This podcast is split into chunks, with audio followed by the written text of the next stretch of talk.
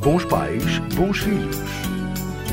A casa de acolhimento deve surgir como um lugar de amor e suporte para crianças e jovens que, por diversas circunstâncias e durante uma fase da sua vida, não podem viver com a sua família.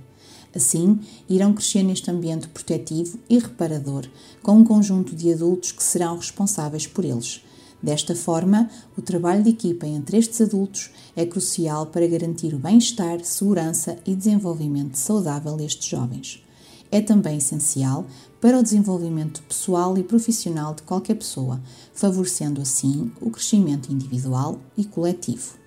Para que consigam atingir os objetivos a que se propõem, estas equipas devem estabelecer uma comunicação eficaz e fluida, definindo canais de comunicação claros e abertos, realizando momentos de partilha e reflexão para uma melhor definição dos projetos de vida destes jovens, valorizando-se o diálogo e a escuta ativa entre todos devem conseguir criar um ambiente seguro, acolhedor e inclusivo, tendo como base na sua intervenção diária um modelo terapêutico centrado na individualidade e necessidades de cada um destes jovens, envolvendo-os sempre nas decisões que afetam a sua vida.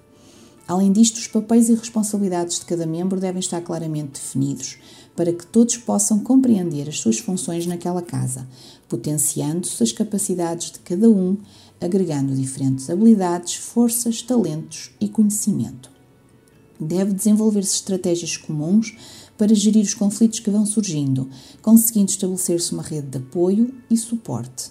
De facto, a importância do trabalho de equipa reflete-se na construção de relações sólidas entre todos os adultos e, por conseguinte, destes com os jovens, promovendo relações de afeto e proximidade.